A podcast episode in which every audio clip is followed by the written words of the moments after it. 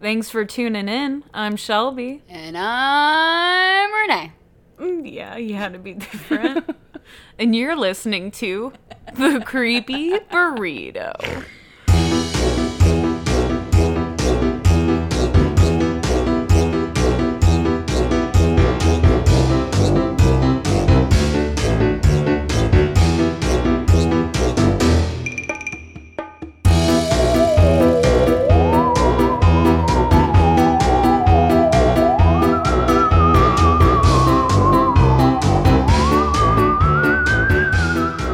Today, we are going to be talking about one of the most famous disappearances still to this day, even 40 years later. Ooh. a man known for his tenacity, building the Teamsters labor union amidst a Great Depression, with connections to the mob, the Kennedys, and if you can recall, we did mention him even on our Marilyn Monroe episode. We are talking about Jimmy Hoffa. What happened to him? What happened? Where's his body? Where did he come It's from? never been found. Where did he go? Where did he come from? Jimmy Hoffa Jimmy Hoffa Joe? adds extra name. Jimmy Hoffa Joe. Jimmy Hoffa Joe, one extra name. So let's uh, just dive right the fuck in. So, James Riddle Hoffa. Joe. Joe. You're way too roused about this Joe Um, thing. um, I mean, turn it back, turn it back. Turn it back. So, again, James Riddle Hoffa was born in Brazil, Indiana, on February 14th of 1913 to John and Viola Hoffa. His father was a coal miner and died of lung disease when Hoffa was just seven years old. His mother would go around taking in laundry from the neighbors just to try to help support the family, but um, to try to get their lives set up a little bit better. Um, in 1924, when he was just 11 years old, his family had moved to Detroit, where he would call home for the rest of his life. Detroit was one of the fastest growing cities at the time, but also one of the most violent. At this point in American history, gangs were starting to pop up everywhere across the US. So, like in the area, you had your Italian gangs, which was the River Gang, East Side Gang, West Side Gang. There was also the Purple Jewish Gang, Polish Gang, the Lizard Gang. You know, you got your nerds, your jocks, the coolest people you'll ever meet. no, Stop trying to make fetch happen. it's never gonna happen. Never gonna happen. But by the time he was 14, he did quit school and start working full time to try to help support the family. This was during the time of the Great Depression when he was a teenager, where most of the city and country was out of work, where hundreds of people would line up to apply for just one open position. But as a teenager, he was lucky enough to get a job as a stock boy and warehouseman at Kroger. If you don't know what Kroger is, it's a grocery store. At the time, they had substandard wages, abusive supervisors, and pretty poor working conditions and minimal job security. So, pretty great place to be. Oh, yeah.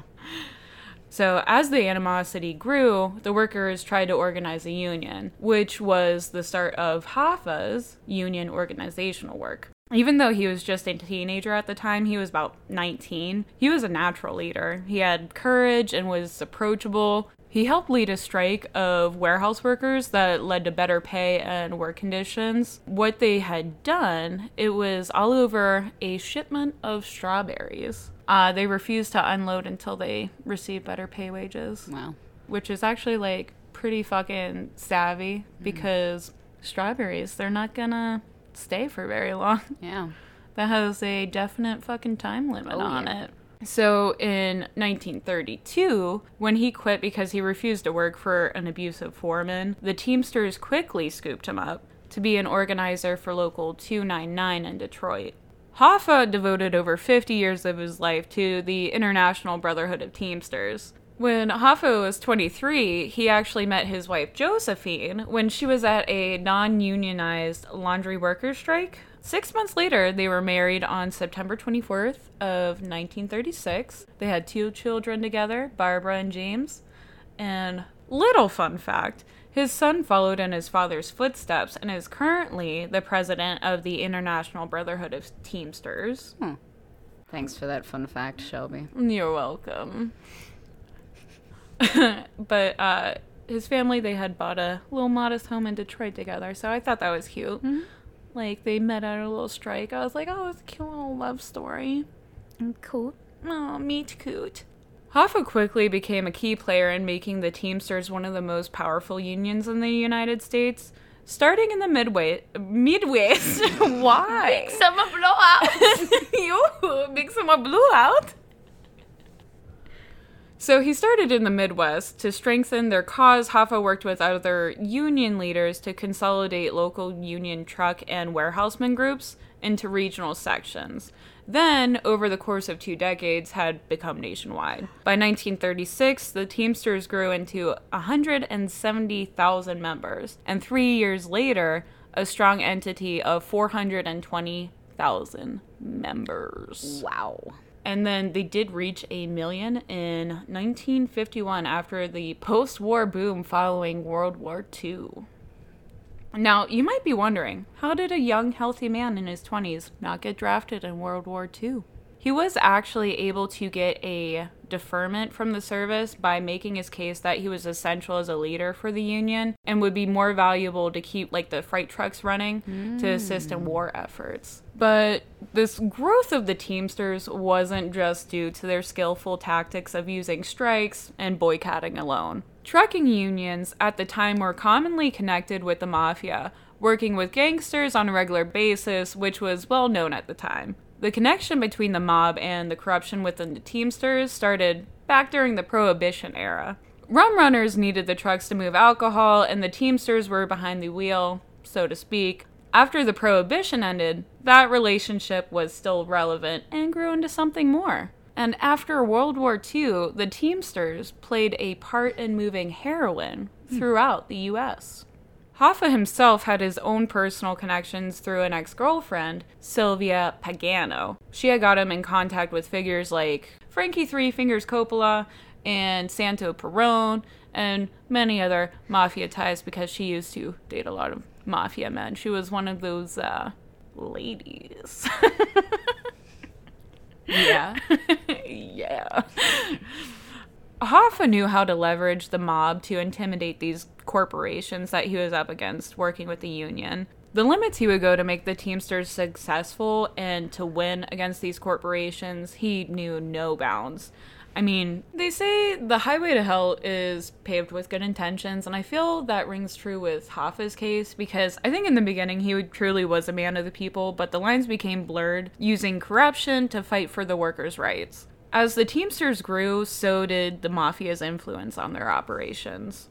The mafia and these shitty corporations wasn't the only thing he was up against, but also had to defend the Teamsters from raids by other unions, including the Congress of Industrial Organizations. Hoffa was loved by the people. At the time, he was a public figure that was looked up to, that he was fighting for their rights as workers.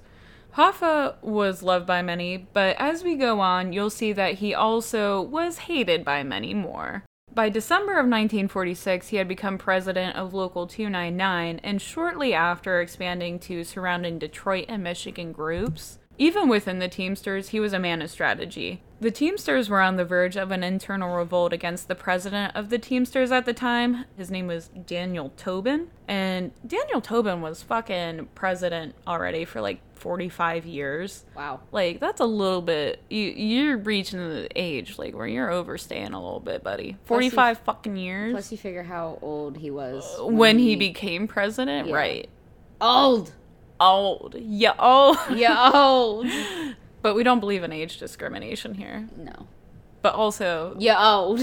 yeah, old and you overstayed your welcome a little bit. But anyways, Hoffa was able to get the central states to support candidate David Beck at the upcoming IBT convention. So when Dave Beck became the new president of the Teamsters, he had returned the favor by making Hoffa vice president at the 1952 IBT convention in Los Angeles. Since they were becoming such a large entity, the Teamsters headquarters moved from Indianapolis to a large office building in Washington, D.C. They had also hired on a bunch of lawyers to assist with contract negotiations. One of the most notorious was his personal lawyer, Bill Bufalino. By 1957, Hoffa took over the presidency of the Teamsters, whilst David Beck, the previous president, had to appear before the. I don't know if you're ready for this title. Are you ready? Uh, I don't think I'm ready for this jelly. Uh, you're not ready for this jelly. It is the U.S. Senate Select Committee on Improper Activities and Labor or Management Field, or also known as the McClellan Committee for short. Wow. Isn't that a bit fucking long? That's a long name. Yeah. So if that long ass title didn't already explain it, their purpose was to review the extent of criminal or improper practices like bribery, coercion, fraud, conspiracy, and the field of labor management relations. So basically, all these union groups going rogue. And then review it, suggest changes in laws that would provide protection against such activities in the future. So, this is where in steps RFK, Robert fucking Kennedy. Hmm, this douchebag. or Bobby Kennedy, whichever name you prefer. He was hired on as chief counsel and investigator by Senator John McClellan, who was the chair of the committee, because they were both pro management over labor unions, so they favored on the corporation side. Which isn't surprising to hear since Bobby Kennedy was an aristocrat that has always been living the picture perfect American dream and would have no understanding of management misbehavior with low wages or being fired for any reason while you have a whole entire family to support. Bobby having this whole bias that the union was what was wrong with the country and these big company owners were merely victims, he wanted nothing more than take the Teamsters down. Bobby Kennedy was described as hot headed, inexperienced interrogator, and was a bumbling, fumbling mess when it came to questioning, and would frequently get into heated arguments with the witnesses rather than laying out any sort of legal case against them. And throughout these trials, there were 253 active investigations, served 8,000 subpoenas for witnesses and documents, 270 consecutive days of hearings, testimony of 1,526 witnesses. Wow. 343 of those witnesses had invoked their Fifth Amendment, which is your right against forced self incrimination, by invoking their Fifth Amendment rights. But Hoffa was a fucking boss at flipping questions back around on Bobby, and for his lack of bringing forth any real evidence against Hoffa personally. So here's just a little taste of what happened in the courtroom. Did you receive any of the fee that you obtained, the forty thousand dollars that you got in that case, directly or indirectly? Absolutely not. And you, had, know it. You had been you had been in business uh, with Mr. Matheson, had you not? With my own money. Yeah, but you had been in business. With my own money, yes. Uh, do you have any evidence of the twenty thousand dollars in cash that you put into the business? I don't need any evidence. You'll just- take my word for it, as the Internal Revenue has. Could you describe a little of it, uh, Mr. Hoffman? No, sir, I cannot, and I don't Tell us care to. what- I don't care to try and recall back my entire lifetime since I started working at the age 17 as to how I accumulated money or how I spent it to finally arrive at having $20,000 I could afford to invest and finally lost. Could you answer, was it in cash that you put it in? Yes.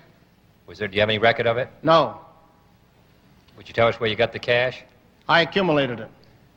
From your uh, salary?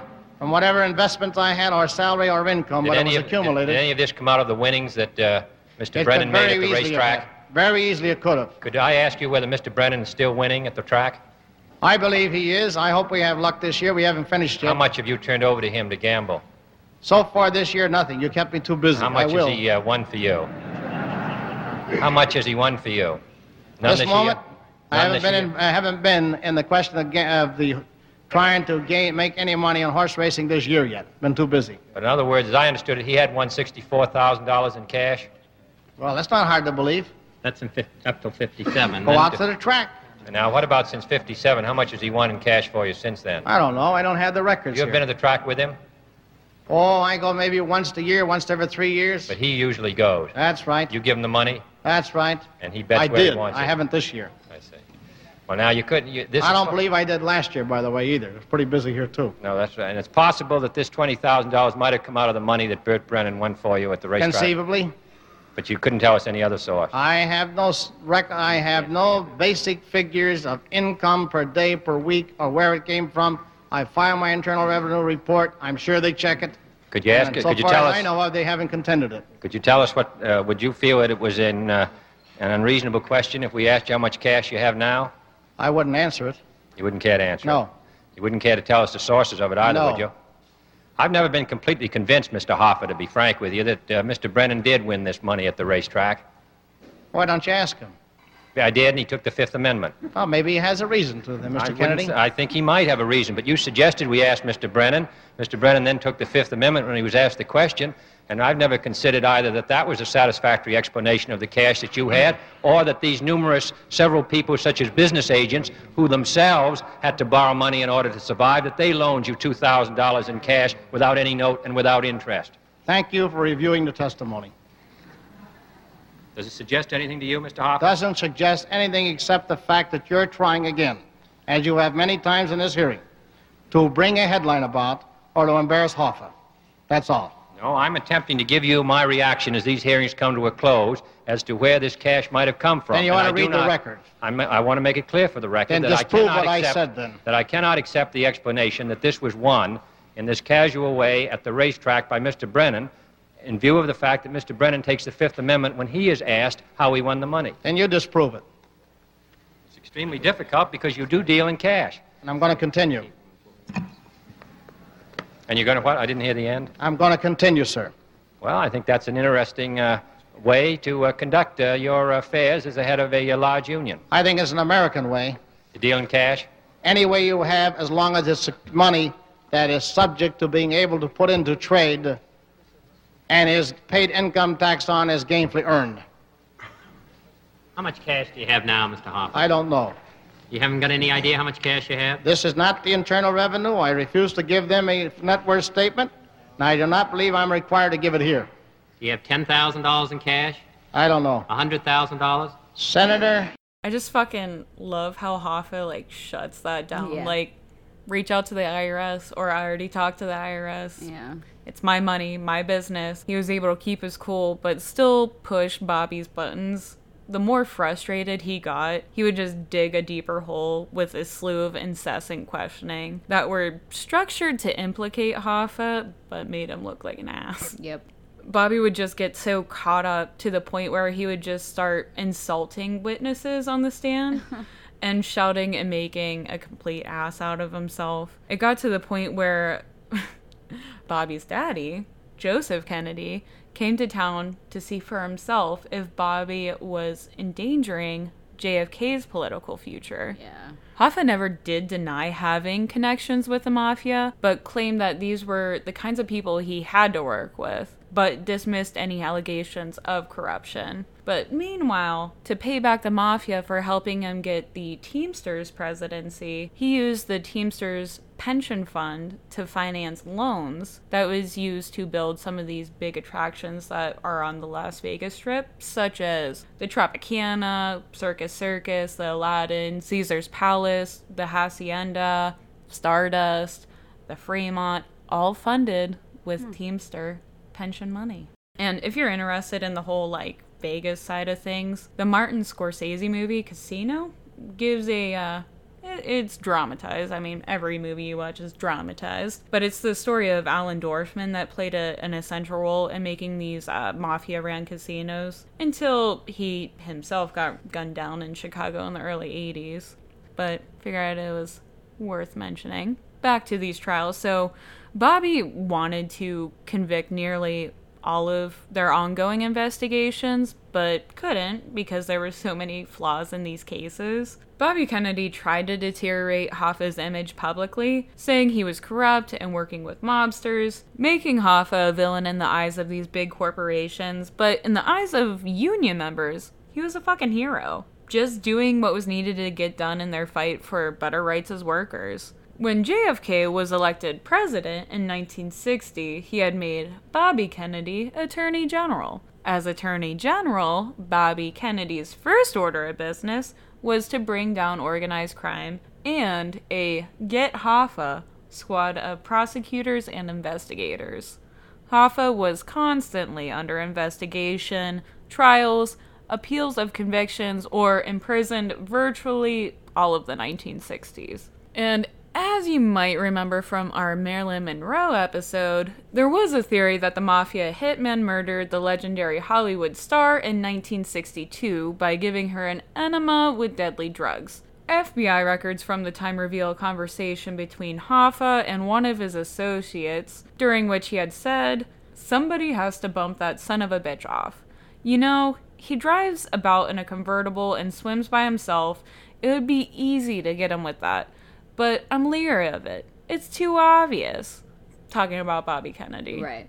being a little bitch boy. Instead, Hoffa and Giancana decided to discredit Kennedy through his relationship with Monroe. They enlisted the help of a wiretapper to bug the star's telephone and her bedroom. However, they became aware that Kennedy would never admit to the relationship, and it's claimed that they decided to murder Monroe instead.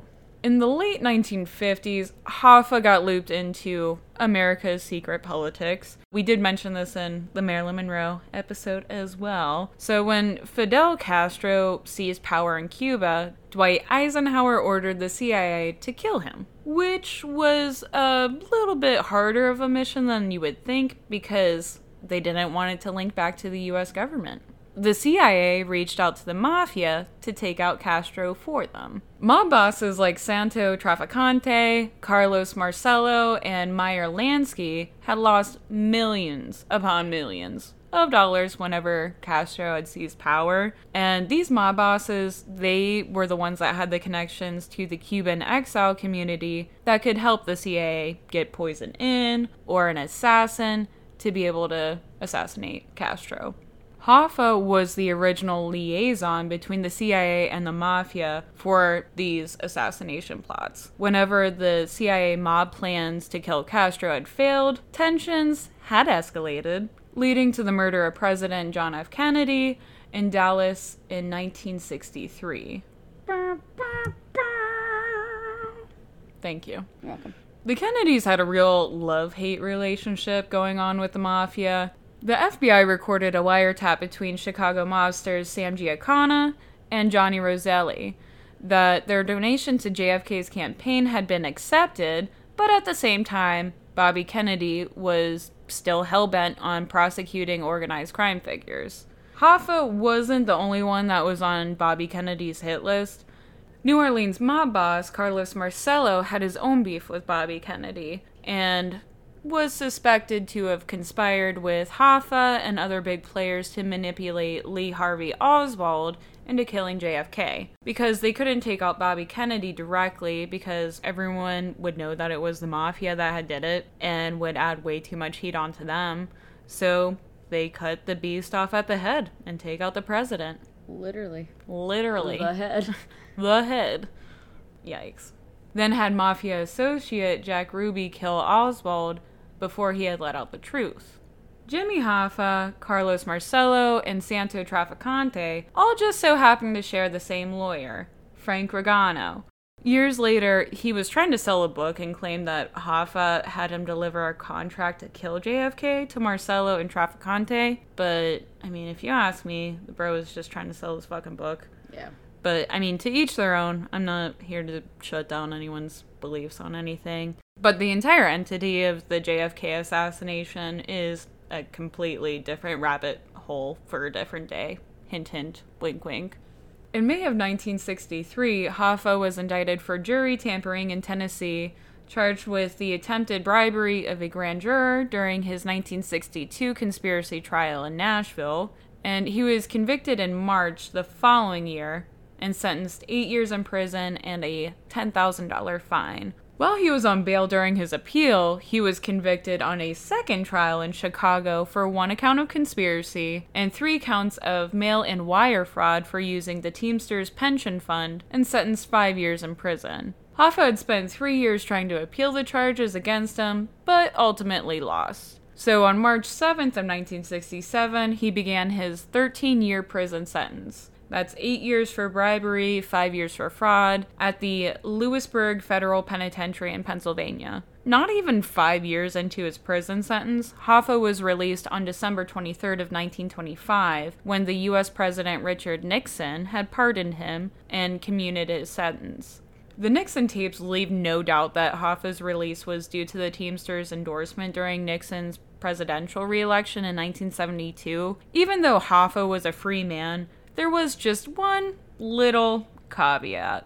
Hoffa was not allowed to, in quotations, engage in the direct or indirect management of any labor organization until March 6 of 1980. Hoffa was pissed because this was his life's work, his baby, and he saw that it was his and he made it that way. He stated that he never agreed to this whole entire condition that was being put on him. He tried to fight it in court so he could return to his presidency of the Teamsters, but that was denied. The court ruled that Nixon had acted within his powers by imposing this restriction, as it was based on Hoffa's previous misconduct while he was the Teamsters official. Hoffa was still trying to find his way back into power, unable to return to the level that he was previously, and lost supporters across the U.S. regions and had to return to his roots back at local 299 Detroit region. His intent was to regain the leadership of the Union, but that did not sit well with the Mafia, especially Anthony Provenzano.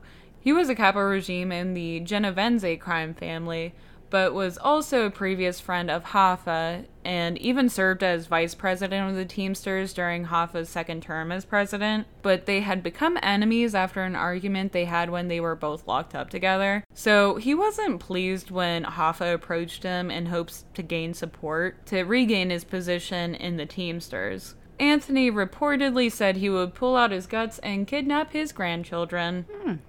Anthony had a pretty sketch record. At least two known Union opponents had been murdered, and anyone that spoke shit got hit. Hoffa had become involved with Detroit kingpin Anthony Giacalone and his brother Vito. Supposedly, the Giacalone brothers had a few meetings with Hoffa as mediators to set up a peace meeting between Provenzano and Hoffa, with each visit from the brothers had made Hoffa's son James concerned. He had even stated, Dad was pushing so hard to get back in the office. I was increasingly afraid that the mob would do something about it. James was convinced that the peace meeting was just a setup for a hit. The so called peace meeting with Anthony Provenzano and Anthony Giacalone was supposed to take place on July 30th, 1975 at 2 p.m. at the Machus Red Fox restaurant in Bloomfield Township. Hoffa left his house in his green Pontiac Grand Ville at about 1:15 p.m.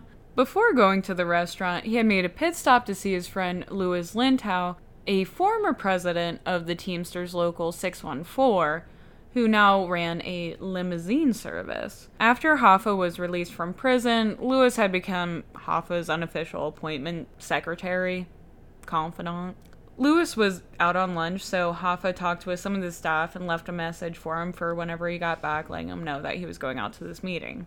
At around 2:15 to 2:30 p.m., Hoffa called his wife from a payphone that was right behind the restaurant. He called to complain that they didn't show and he had been stood up. His wife said that she had not heard from anyone. No one called in saying that they weren't going to be there or be late. He told her that he would be home around 4 to grill some steaks for dinner. There were multiple witnesses that had saw Hoffa pacing by his car in the restaurant's parking lot. Two of the witnesses knew him and stopped to talk to him briefly. And then Hoffa had made a call to Lewis to tell him that they were a no-show for this peace meeting. Lewis stated that this call was around 3:30 p.m., but FBI suspected that it was earlier based on the timing of other calls that were coming into the office around that time. The FBI estimates that Hoffa left the location without a struggle around 2:45 to 2:50 p.m. One of the witnesses reported seeing Hoffa get into the back of a maroon Lincoln or Mercury car with three other people. The next morning at 7 a.m., his wife called the kids to say that their father had not come home and to see if they had heard from him. At around 7:20, Louis Linteau went to the Machus Red Fox and found Hoffa's unlocked car in the parking lot with no sign of Hoffa or what could have happened to him. Lewis called the police who came to the scene. The Michigan State Police were brought in and the FBI were alerted. At 6 at night, Hoffa's son James filed a missing person report. The Hoffa family offered a $200,000 reward for any information about the disappearance. Three weeks since his disappearance, there was a lead when the police dogs came across Hoffa's scent in the backseat of a Mercury Marquis. And the owner just so happened to be none other than Joey Giacalone, the son of Anthony Giacalone. The car was borrowed earlier that day by Charles or Chucky O'Brien to deliver fish. Chucky was Hoffa's protege or like foster son. His mother was actually Sylvia Pagano, that was Hoffa's ex girlfriend that we had mentioned at the beginning. That was the source of his mafia connections in the earlier years. Uh huh. Uh huh. Uh huh. The family and investigators suspected that Chucky might have been involved in Hoffa's disappearance, since their relationship had become strained over the last few years. Chucky denied that he had any involvement in the case, and many don't believe that he would have been the lead for such a high profile hit on the maf like for the mafia. He wasn't necessarily the brightest crayon in the box based off of their descriptions of him. Hmm. In 2001, new DNA technology revealed that the hair found in the car was a match for Hoffa, but was not enough evidence to charge anyone.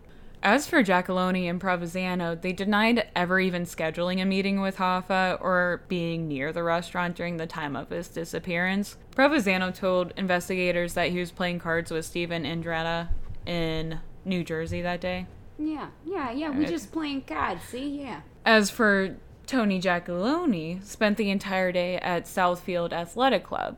And Tony, he was described to be like a guy that never talks to anybody, but that specific day goes around talking to everybody, people that he doesn't even know, rubbing elbows, shaking hands, and asking them specifically, multiple people, at least 50 witnesses, specifically what time it was that day. Wow. Sounds like you're building an alibi there, buddy. Sounds like you can't just remember the time after someone tells you what the time is, buddy. Yeah, what time did you see him? Oh, I saw him exactly at 12:12 because he asked me what time it was. I thought it was really weird because he asked me what time it was right after I got done talking to some other dude who he asked what the time it was too, and then he asked another dude after me what time it was. I just thought he was brain dead. According to FBI, Jack Tocco, the acting boss of the Detroit family at the time, went to visit Tony at the club that day to meet that afternoon. It wasn't common for these two mobsters to even be seen together, so that sent a signal to the FBI that something big was happening that day. Although the FBI had kept close watch on the mafia and with extensive surveillance and bugging, the suspects that they thought were involved were unwilling to talk about Hoffa's disappearance even in private whenever they reviewed like all of the different surveillance and wiretappings that they had. Even though his body has never been found and is one of the most high profile disappearance cases still unsolved to this day. Hoffa was declared legally dead in 1982. Over the years, there are endless theories about what had happened to Jimmy Hoffa and how he might have died, who might have done it. Jimmy Hoffa was a common deathbed confession amongst many mafia men. So let's just take a gander at some of these rabbit holes and theories of what happened to Hoffa. Where is he?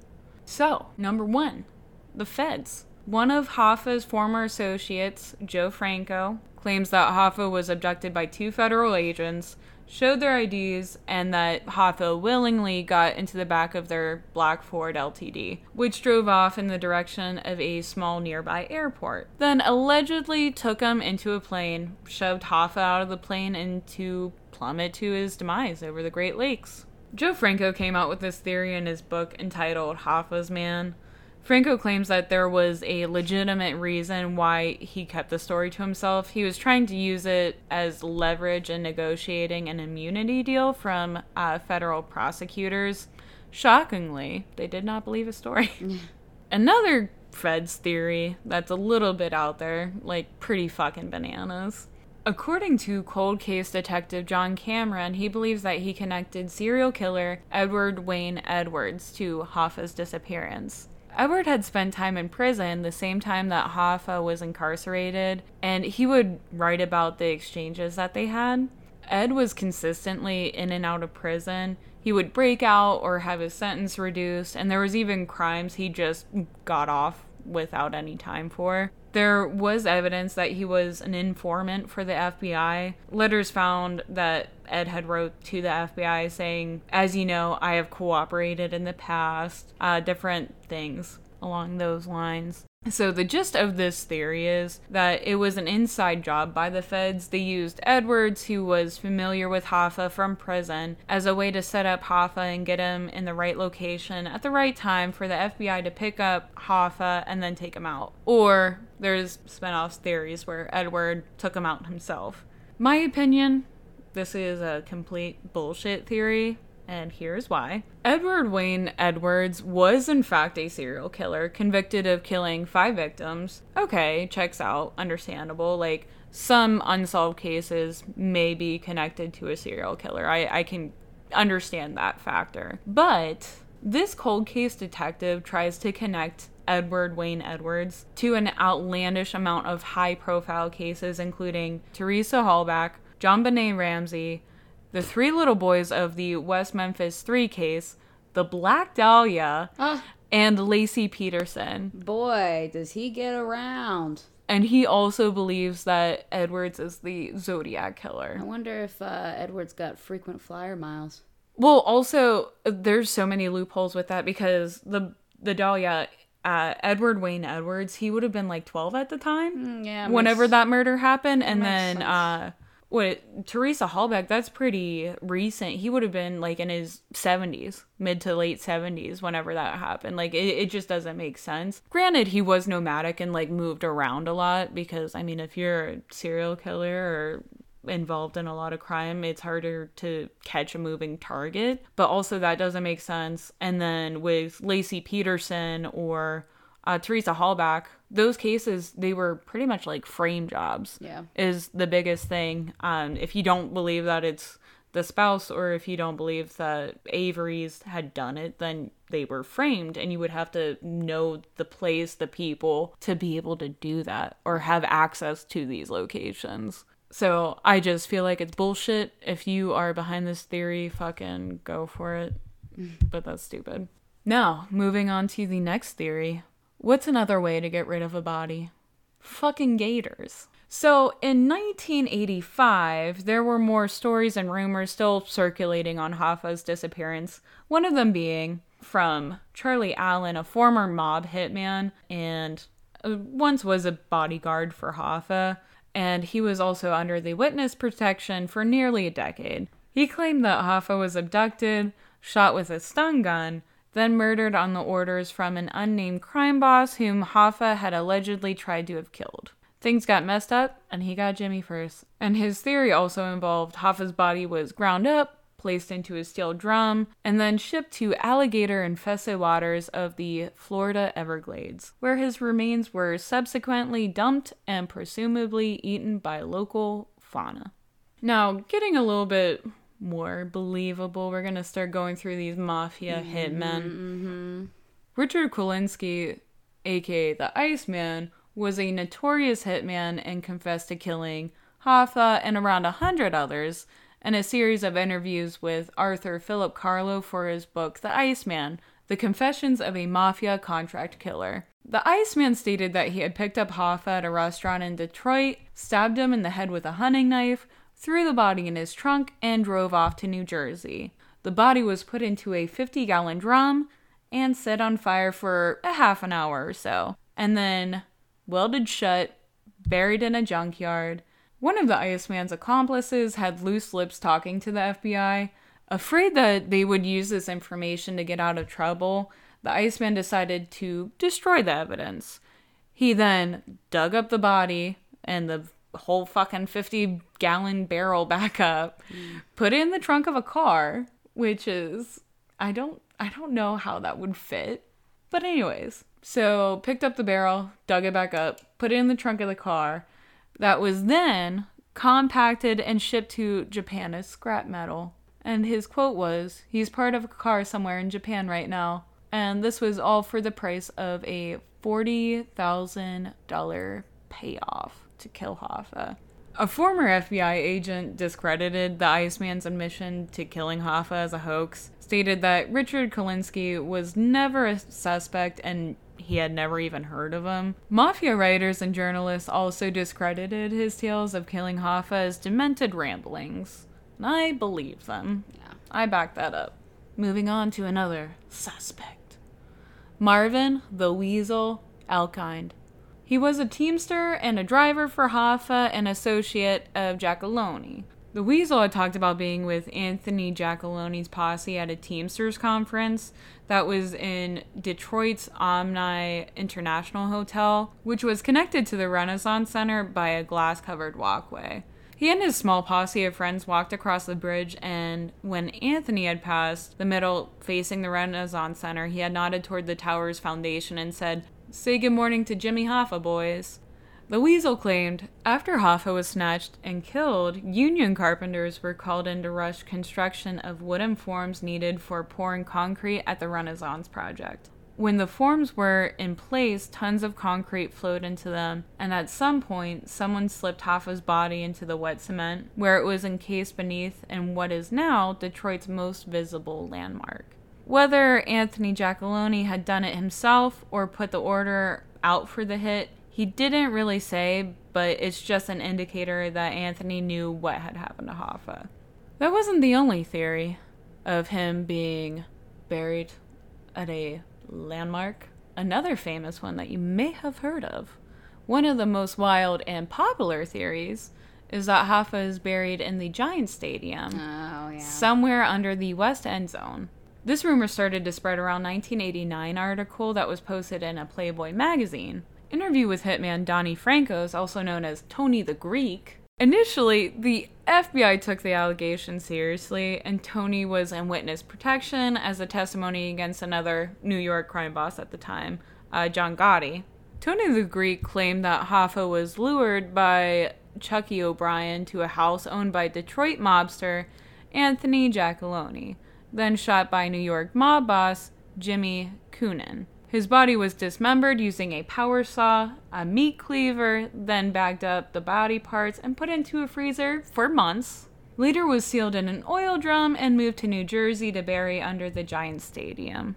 According to retired FBI agent Jim Kossler, when that information came to our attention, we batted it around, but we were all convinced in the end that this guy was not reliable. He said the FBI was able to discredit this theory because he was incarcerated at the time. Tony the Greek claimed that he had participated in a number of mob hits while he was in prison by using phony furloughs from corrupt prison officials. I still feel like that's kind of bullshit. I feel like he just wanted to get his name out there. Yep. Also, there's zero evidence to support this claim that his body is buried at the Giant Stadium. The hunt for Hoffa even made it to an episode of Mythbusters where they scanned with a ground penetrating radar that was supposed to reveal if any disturbances indicated a human body was buried there. No trace of human remains were found. Then finally, when the Giant Stadium was demolished in 2010, still no trace of Hoffa. On to a more recent theory. In 2004, the book I Heard You Paint Houses, Frank the Irishman Sheeran, and the closing of the case on Jimmy Hoffa came out and opened yet another door. And another fun fact because I just fucking love fun facts. the phrase I heard you paint houses is an alleged mob phrase used to see if someone will kill somebody. Do you get it? Like paint houses, like Yeah. you shoot them and the blood it, it Blood splatter, spatters. yeah. I thought that was cute That's a fun fact. because uh, he didn't paint houses, guys. I don't, I don't know if there's painters out there that are excited to hear about books of painting houses, but that's not what this is. No. The book was written by lawyer Charles Brandt. It presented an intriguing perspective on the events that occurred involving recently deceased mafia and Hoffa associate named Frank the Irishman Sheeran. According to Frank Sheeran, Hoffa had made people nervous by threatening to expose the Teamsters' dealings with the mob that had happened while Hoffa was in prison, and that he was ordered to kill Hoffa by mob boss Russell Bufalino. Frank headed to the Machus Red Fox with Chucky O'Brien and Sal Briguglio to tell Hoffa that the meeting spot had been moved. They picked him up, drove him to an empty house. As Chucky and Sal drove off, Frank and Hoffa enter into the home and immediately shot Hoffa twice in the back of the head. Frank claimed that this was as a mercy, that it was quick since they were longtime friends, and he felt that he should have been the one that did it because he just slowly saw that Hoffa was declining and that he had a hit out for him. And then following the murder, he claimed that he was wrapped up and cremated.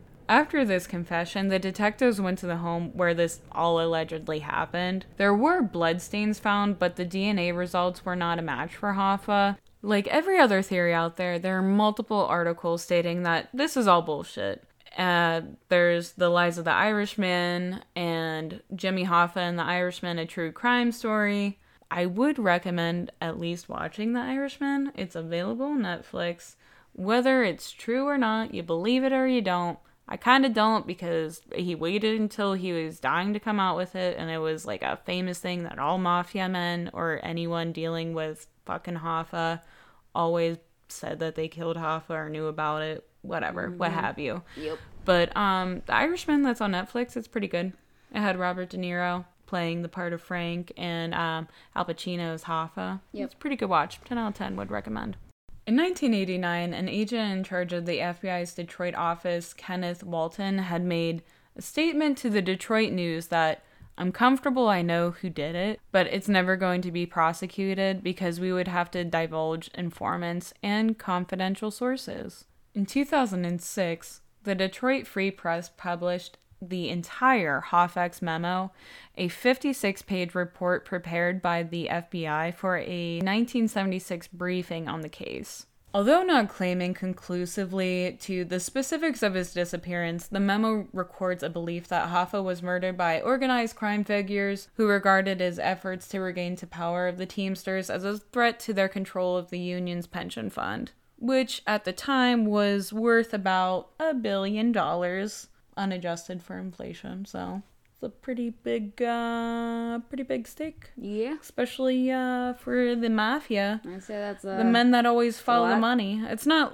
uh, the mafia. They uh, worked a lot with the union, not because they were like trying to support these like labor unions. Like they were trying to follow the money. They were trying to get that coin. And lastly, this isn't a theory, but this is his son's take on it. Hoffa's son, James P. Hoffa, was elected of the Teamsters in 1999, agreed that the mafia was involved, and even ran his campaigns on the back of that conviction. And he stated, The mob killed my father. If you vote for me, they'll never come back. He told a crowd of truck drivers in 1996, and then is still currently, to this day, the president of the Teamsters. Mm. But even if most people agree that the mob was responsible, the remains are a continued fascination. Where is Hoffa? What exactly had happened, even to this day? And I didn't even go into the whole theory of people thinking that he's alive because I don't believe in that. I'm just not talking about it. Nah. If you have that, um, I'm gonna call bullshit on your bluff. Come at me. And you know where you can come at me at? You can send us a freaking email at the creepy burrito at gmail.com. Jumping right into that, huh? What's your thoughts? Jimmy Hoffa is way too big of a personality to just Just disappear. somewhere. It never just goes away. yeah, it never just goes away. No, he spent his life fighting for this. He's been way too outspoken to just disappear like that. Oh yeah, definitely dead. Yeah, definitely. It was definitely Mafia did it. Definitely dead. Definitely mafia. Definitely. Definitely Giacalone had something to do with it. Definitely.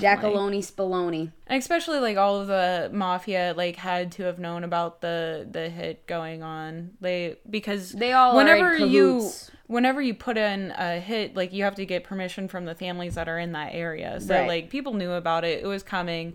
Um Yeah. But you know who didn't know about it? Who didn't? Hoffa. Aw. No, I think he he must have had like some sort of. I think he had an inkling that something uh, was uh, I think he- good. He was he was just determined, like he just wanted to get back into uh, his position of presidency. Yeah, but you figure that um, he's expendable. Mm, sure was. Mafia didn't need him. And they were able to toss around the next president Yeah, pretty easily. even better. Yeah, They didn't even have to ask for anything. They just did they whatever just they did whatever they wanted. Yeah. So he did. He did.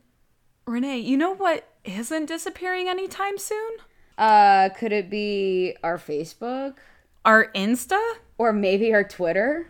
at the creepy burrito. I think so. I think we're here for a while. We're here for it. So tell us your thoughts. Where in the world is Hoffa? Where in the world is Carmen Sandiego? Is he dead? Who done it? Where did they done it? Was it the mafia? Was it me? Was it you? Not me. And if you want more people to hear about the Burrito family, then spread the word. Or you can also write us a sweet ass review on iTunes or Facebook and rate us on your streaming device. Get the word out. Get the people talking. Give the people what they want. We want burritos and we want them now. If you podcast, they will come. so, until next week, come back, get lost in that sauce with us. Uh, bye bye. Bye. Bye. Goodbye. I'm gonna disappear now.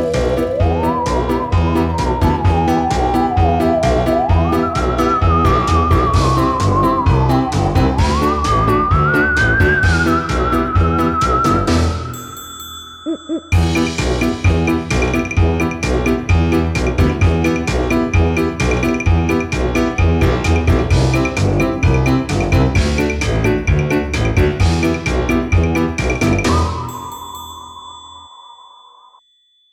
Hoffa was just 23 year old, uh, 23 year old, Twenty old.